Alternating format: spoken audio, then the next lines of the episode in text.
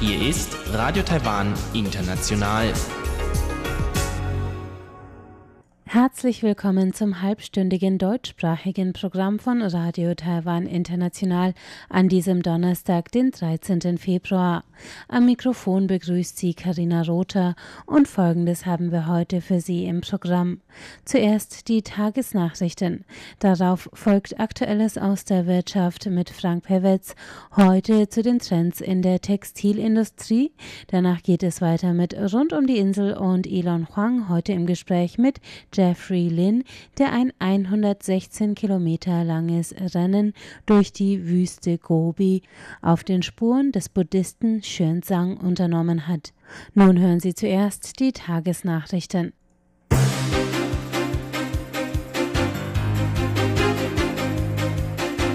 Sie hören die Tagesnachrichten von Radio Taiwan International. Zuerst die Schlagzeilen. Coronavirus. Regierung beschließt 1,8 Milliarden Euro Hilfspaket für Wirtschaft. Tschechien finalisiert Doppelsteuerabkommen mit Taiwan und parteiübergreifende Initiative ruft zu 5 Millionen Unterschriften für WHO-Beitritt auf. Die Meldungen im Einzelnen. Die Regierung hat heute ein Sonderbudget für Hilfsleistungen in Höhe von umgerechnet 1,8 Milliarden Euro verabschiedet. Damit sollen Auswirkungen der Coronavirus-Epidemie auf Taiwans Wirtschaft abgefedert werden. Die Mittel sollen in Form von Subventionen, günstigen Krediten und Unkostenzuschüssen vor allem den Branchen Tourismus, Transport und Landwirtschaft zugutekommen.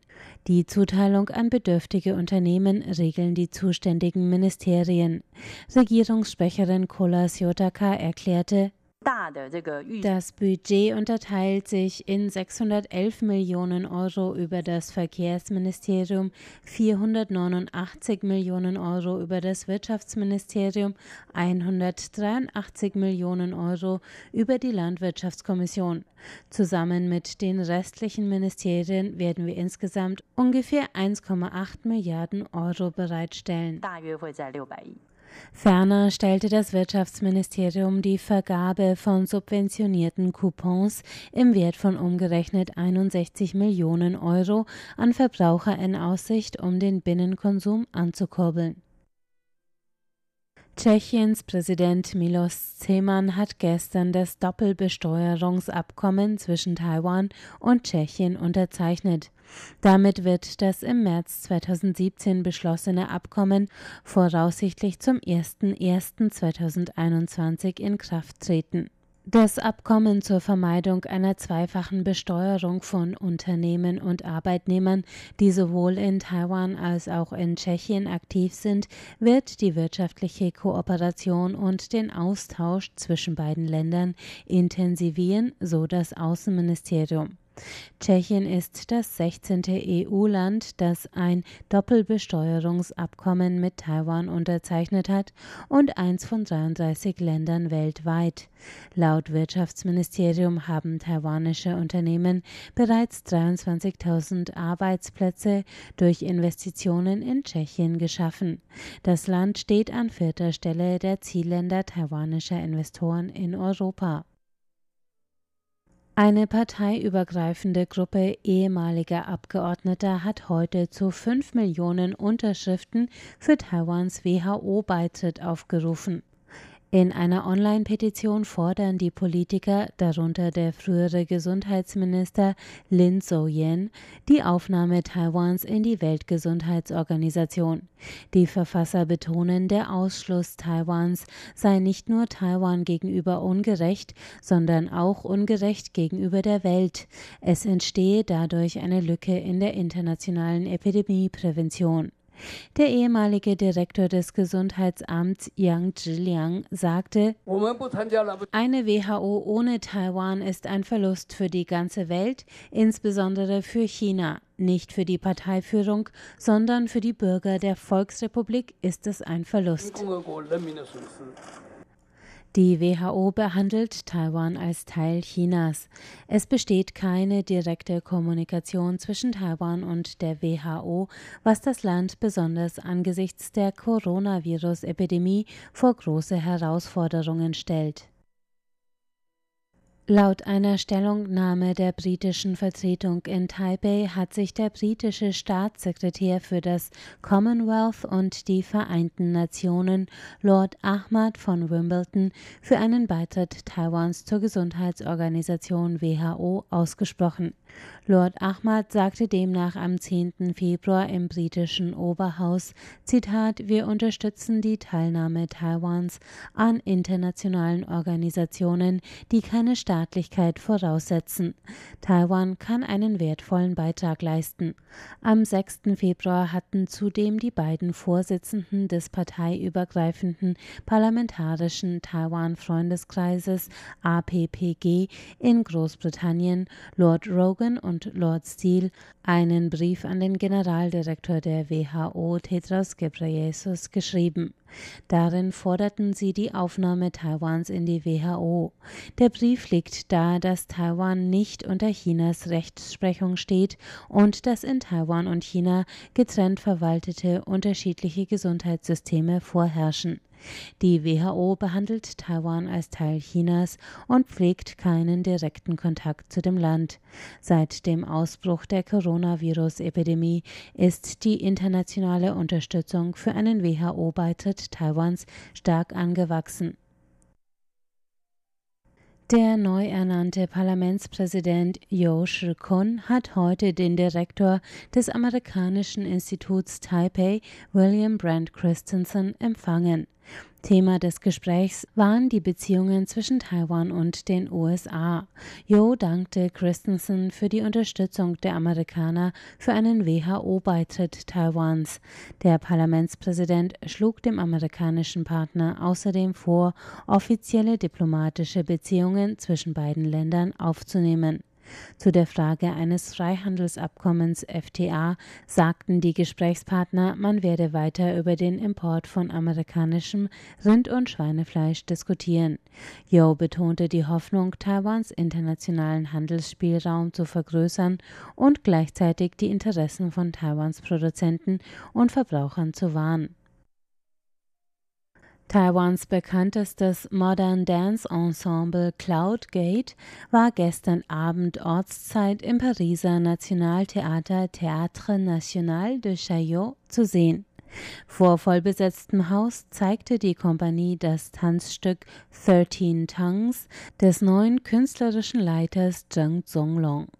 Der künstlerische Leiter des Pariser Theaters Didier Deschamps lobte die Choreografie als eine großartige Komposition aus Tanz, Musik und Visuellem. Die Aufführung ist Teil der Europatournee von Cloudgate. Als nächstes ist die Truppe mit zwei Choreografien im Sandler's Wells Theater in London zu sehen. Kommen wir zur Börse. Der TAIEX hat heute mit 17,59 Punkten oder 0,15 Prozent im Minus mit einem Punktestand von 11.791 Punkten geschlossen. Das Handelsvolumen betrug heute 139 Milliarden Taiwan-Dollar. Das sind umgerechnet 4,65 Milliarden US-Dollar. Und nun folgt das Wetter.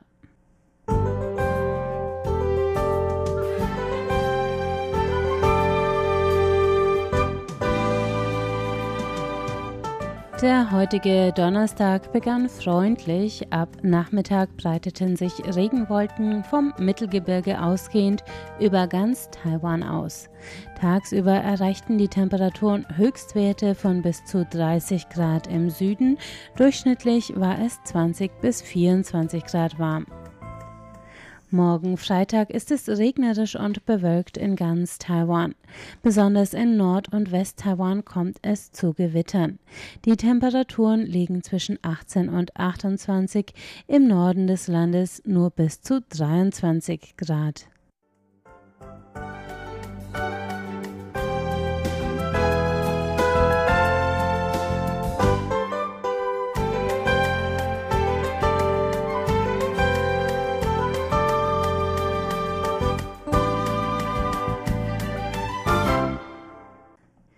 Das waren die Tagesnachrichten. Nun geht es weiter mit Aktuelles aus der Wirtschaft und Frank Perwetz.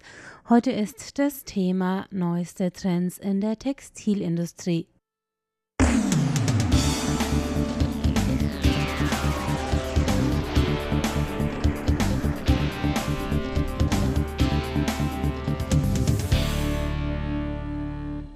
Herzlich willkommen bei Aktueller Maus der Wirtschaft. Am Mikrofon begrüßt Sie Frank Pewitz.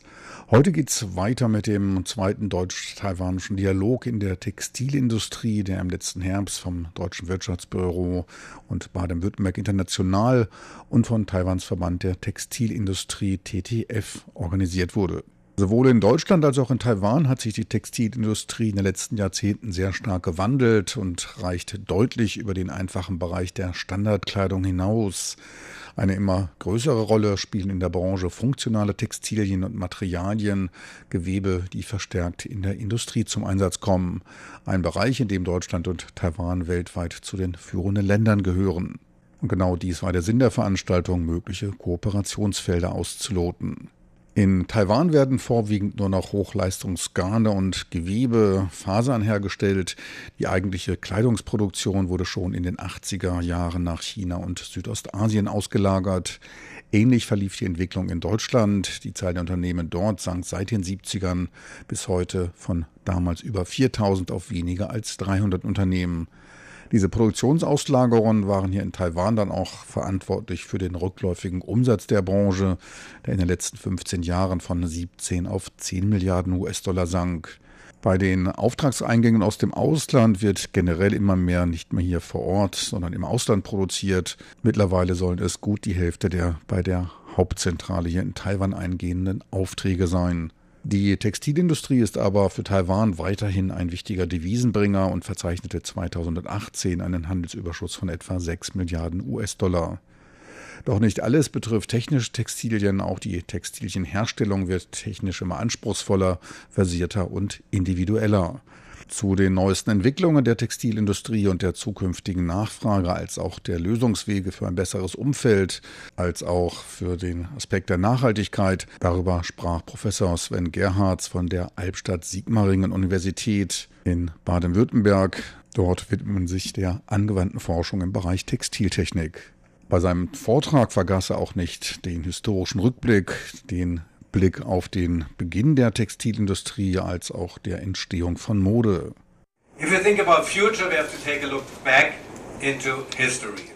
Wenn man an die Zukunft denkt, dann muss man auch einen Blick zurück in die Geschichte werfen. Wenn man sich anschaut, wo das Kleiden und die Bekleidung herkommt, so begann es bereits sehr früh, über 100.000 Jahre vor Christi Geburt. Damals nutzte der Neandertaler bereits rau bearbeitete Tierhäute, die ersten Nadeln gab es dann 90.000 vor Christus Geburt und es dauerte bis 3000 vor Christus, bis die Ägypter mit dem Spinnen und Weben begannen. Dies ist natürlich die Entwicklung der europäischen Textil- und Modeindustrie. Die Entwicklung in Asien war etwas anders. Wir fokussieren hier jetzt auf Europa. Asia was a little bit different, but um, here is the focus on Europe. Führend waren dann die Griechen und Römer der Herstellung von Kleidung, Wolle und Leinen wurde hergestellt. Schon 330 nach Christus im frühen Mittelalter war dann Kaiserin Theodore von Byzanz für ihre Vorliebe für den letzten Schrei bekannt. Später prägte die Kirche, Gilden und Zünfte das äußere statusbewusste Erscheinungsbild. Zur Massenproduktion kam es dann Anfang des 20. Jahrhunderts. Zuvor ging man zum Schneider und erhielt dann Wochen später seine gefertigte Kleidung. Seit den 70er Jahren wurde schnelle Mode populär, was für erhöhten Absatz in der Textilbranche sorgte. Gab in den 70er Jahren der Durchschnittshaushalt etwa 850 Euro für Kleidung jährlich aus, sind es nun 120 Prozent mehr, knapp 2000 Euro. Zudem ist der Textileinzelhandel von heute wiederum von vertikal aufgestellten Unternehmen geprägt. Zum Wachstum der vertikal aufgestellten Einzelhändler. Diese sind nicht nur für den Verkauf verantwortlich, sondern auch für das Design, die Planung, die Produktion und den Absatz. Alles ist in einer Hand. Jegliche Informationen der Verkaufsstellen gehen in die Produktionslinien ein, was sich als sehr erfolgreich herausgestellt hat. Der Umsatz solcher Unternehmen wie der 1974 gegründete Sarah, H&M aus Schweden und Primark, ein sehr aggressiver Einzelhändler, überfluten die Innenstädte mit etlichem an Kleidung und erzielten in den letzten Jahren Umsätze in Milliardenhöhe. Interessanterweise weisen alle Statistiken der Branche, die wir untersuchten, sei es Herren- oder Frauenmode für Kinder, in eine Richtung. Die Zahlen der Textilindustrie, die weisen nach oben. Im Versandgeschäft einschließlich E-Commerce legten die Umsätze in den zehn Jahren von Anfang 2009 bis Ende 2018 um 145 Prozent auf über 72 Milliarden US-Dollar zu. Doch dies führt auch zu Problemen. So this leads to two problems. Wegen des massiven Überangebots an Kleidung werden in Deutschland jährlich eine Million Tonnen Kleidung recycelt, etliches davon noch unbenutzt. Zudem kommt es im Einzelhandel der Innenstädte zur Monotonie, überall die gleichen Geschäfte mit den gleichen Waren bei zunehmender Popularität des Onlinehandels. So what can we do? The first uh, idea was müsste gemacht werden? Die Überschussproduktion könnte durch den Einsatz von Big Data, durch Angebotsoptimierung über Algorithmen geschehen, wie sie schon bei der Hotelbuchung eingesetzt wird. Für die Produktentwicklung und Mustererstellung könnte VR zum Einsatz kommen, also die virtuelle Erstellung eines Kleidungsstückes. VR kann später auch für die Überprüfung der Passform und der Verarbeitung eingesetzt werden, was die Kosten als auch den Transportaufwand senkt. Dies könnte dann zu einer Rückverlagerung der global ausgelagerten Produktion und auch eine kundenangepasste nachhaltige Kleidungsproduktion durch lokale Produktion auf dem Kundenmarkt führen. Der Einkauf der Neuzeit könnte damit in dem Besuch einer Mikrofabrik bestehen, in der man seine Kleidung angepasst nach ein paar Minuten bekommt. You visit a microfactory and you receive your clothes after a few minutes. Solch eine Mikrofabrik wird bereits an der Universität von Einberg-Sigmaringen unterhalten und von den dortigen Studenten betrieben. Die Technologie stammt dabei von den Unternehmen. Dadurch kann sich jedes Unternehmen vor der Anwendung davon überzeugen, wie es funktioniert. Auf der Frankfurter Messe für technische Textilien im April letzten Jahres konnte man sich bereits davon vor Ort ein Bild machen. Dies bietet gleichzeitig die Möglichkeit der Integration von Online-Business und Einzelhandel, womit auch den immer leerer werdenden Innenstädten neues Leben eingehaucht werden könnte. Im Laden der Zukunft könnten für die dort ausgestellten Produkte die Maße genommen werden, die Bestellung wird aufgenommen und dann die Kleidung nach Hause gesandt. Läden könnten damit kleiner werden oder eben eine größere Anzahl von Dingen präsentieren. Es wird nur das produziert, was gefragt wird. Generell kann auch das Erlebnis im Einzelhandel verändert werden. In Berlin gibt es seit einer Weile Pop-up-Geschäfte, Einkaufshallen, in denen Einzelhändler bzw. Hersteller nur für einige Monate präsent sind, um die Kundenreaktion ihrer neuen Produkte zu testen. Weiter wichtiger zu berücksichtiger Aspekt ist die Nachhaltigkeit der Materialien, innovative, nachhaltige Fasern, die zum Teil noch nicht einmal erschaffen werden müssen. Zum Einsatz kommen könnten dabei zum Beispiel Blätter von Bananenbäumen, die bei der Produktion von technischen Textilien, wie sie in Rucksäcken zum Einsatz kommen, verwendet werden. Auch aus Orangenschalen und Blättern von Ananaspflanzen können Fasern gewonnen werden. Doch auch der Kauf von Second-Hand-Kleidung ist ein Beitrag zur Umwelt. Oft ist diese optisch von neuer Kleidung nicht zu unterscheiden und wird auch immer häufiger in einem hochwertigeren Ambiente angeboten. Da hält sich das Gefühl von Second-Hand total im Grenzen. Recycling, die Weiterverwertung von Materialien zur Herstellung neuer, anderer Produkte ist ebenfalls ein Weg zu einem ressourcenschonenden Umgang. Und es gibt noch eine weitere äußerst umweltfreundliche Option, auf die Professor Sven Gebhardt noch hinwies. Or don't buy. The most sustainable article is the article you don't buy, which is not produced. Oder kaufen Sie nichts. Das nachhaltigste Produkt ist jenes, was nicht produziert werden muss. So viel vom deutsch-taiwanischen Dialog der Textilindustrie. So viel für heute vom zweiten deutsch-taiwanischen Textildialog. Besten Dank fürs Interesse. Am Mikrofon verabschiedet sich von Ihnen Frank Pewitz.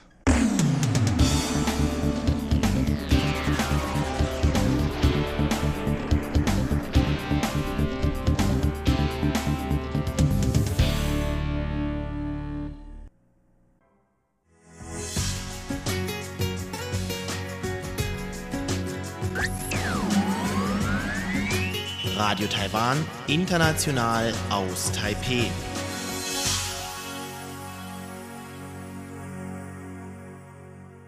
Das war Aktuelles aus der Wirtschaft. Es folgt rund um die Insel mit Elon Huang, heute im Gespräch mit Jeffrey Lin über ein 116 Kilometer langes Rennen durch die Wüste Gobi auf den Spuren des chinesischen Buddhismus.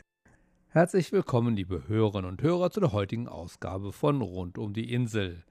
Wer an einem EMBA, einem Executive Master of Business Administration, arbeitet, ist sich sicherlich bewusst, dass das keine einfache Aufgabe ist, denn zwei Jahre lang für ein Master of Business Administration zu studieren, während man Vollzeit arbeitet, oft als Geschäftsführer, Manager oder Abteilungsleiter, ist auf jeden Fall nicht einfach.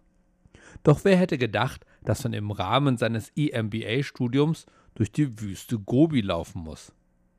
Gut, man muss nicht, denn natürlich ist die Teilnahme an der viertägigen Hyunzang Road Gobi Challenge für die EMBA-Studenten und Absolventen freiwillig. Tatsächlich findet seit fast 15 Jahren die Hyunzang Road Gobi Challenge für Mannschaften statt, die sich aus Studenten oder Absolventen eines EMBA-Studiums zusammensetzen. Bei diesem viertägigen Rennen laufen die Teilnehmer auf den Spuren des bekannten buddhistischen Mönchs Xuanzang, der vor etwa 1300 Jahren die Wüste Gobi durchquerte, um in Indien buddhistische Schriften zu sammeln und nach China zu bringen.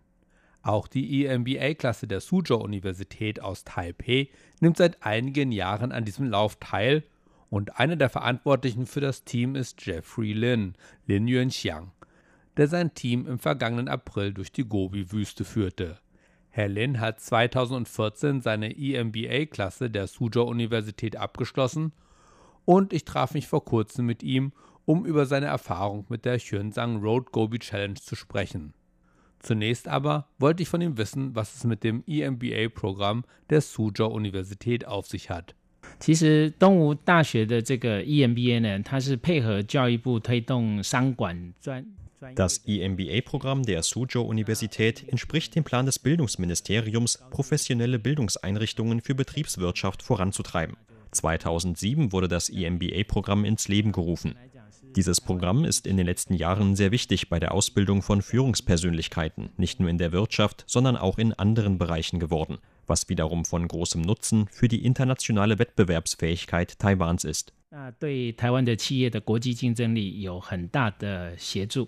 对台湾的企业的国际竞争力有很大的协助。und können Sie als nächstes die Xuanzang Road Gobi Challenge etwas vorstellen? 其实玄奘之路从举办到现在，它原本是只是大陆的一个文化的一个节目。Xuanzangs Weg war ursprünglich eigentlich eine kulturelle Aktivität Chinas. Dabei wurde der Weg des Mönches Xuanzang aus der Tang-Dynastie nachgegangen. Erst im Laufe der Jahre wurde diese Aktivität zu einem Wettkampf. Und dieses Mal war es schon die 14. Ausgabe dieses Wettkampfs. Die Route verläuft dabei zwischen den chinesischen Provinzen Gansu und Xinjiang. Hier wanderte vor 1300 Jahren der Mönch Xuanzang entlang, verirrte sich, musste sich mit seinen Zweifeln auseinandersetzen, wurde verraten und sah sich vielen anderen Herausforderungen gegenüber. Doch er ging unbeirrt weiter, bis er schließlich seinen großen Traum verwirklichte. Und das Ziel dieser Gobi Challenge für Business Schools ist es, dass man den Geist, die Einstellung von Xuanzang versteht und erlernt, die Gobi Challenge verläuft über mehr als 100 Kilometer durch die Wüste. Dabei erleben die Teilnehmer, was es heißt, an die Grenzen zu gehen und fordern ihre Körper- und Willenskraft heraus. Dabei ist der Wunsch, dass jeder Teilnehmer durch diesen Wettkampf mit allen möglichen Herausforderungen seine Kräfte und Fähigkeiten entdeckt und entwickelt, um dann den Herausforderungen des Lebens noch besser entgegentreten zu können.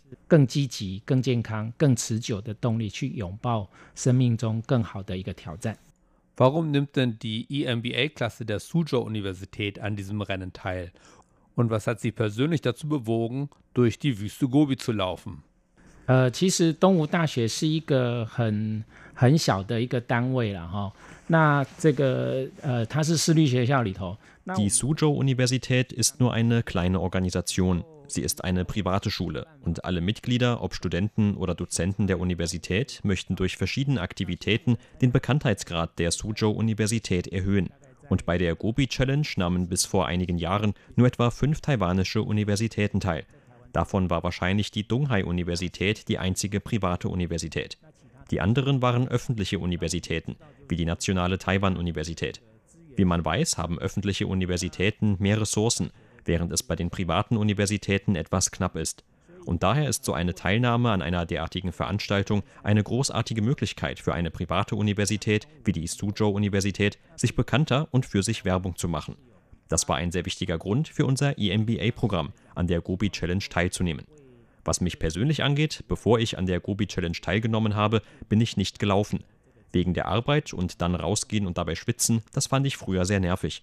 Aber als ich dann ein gewisses Alter erreicht hatte, dachte ich mir, dass man doch irgendeinen Sport haben sollte, mit dem man alt werden kann. Gerade in dieser Zeit ergab es sich, dass einige Alumni zum Laufen eingeladen haben. Und Laufen ist eigentlich die grundlegendste Sportart. So dachte ich mir, das ist die richtige Sportart, mit der ich alt werden kann, und habe dann mit dem Laufen angefangen. Außerdem hat die Suzhou-Universität übrigens noch eine sehr schöne Tradition. 1999 wurde der 24-Stunden-Ultramarathon der Suzhou-Universität ins Leben gerufen. Das ist zusammen mit der Gobi Challenge eine schöne Möglichkeit, den Bekanntheitsgrad sowohl des EMBA-Programms als auch der Suzhou-Universität zu erhöhen.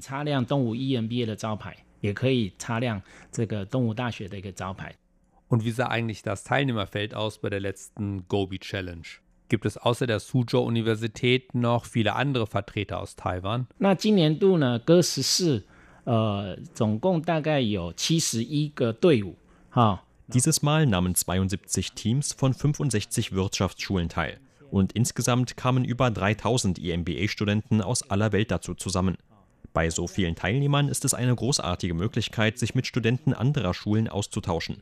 Als EMBA-Student auf diese Weise zu lernen, sein Netzwerk zu vergrößern, ist auch eine sehr wertvolle Erfahrung.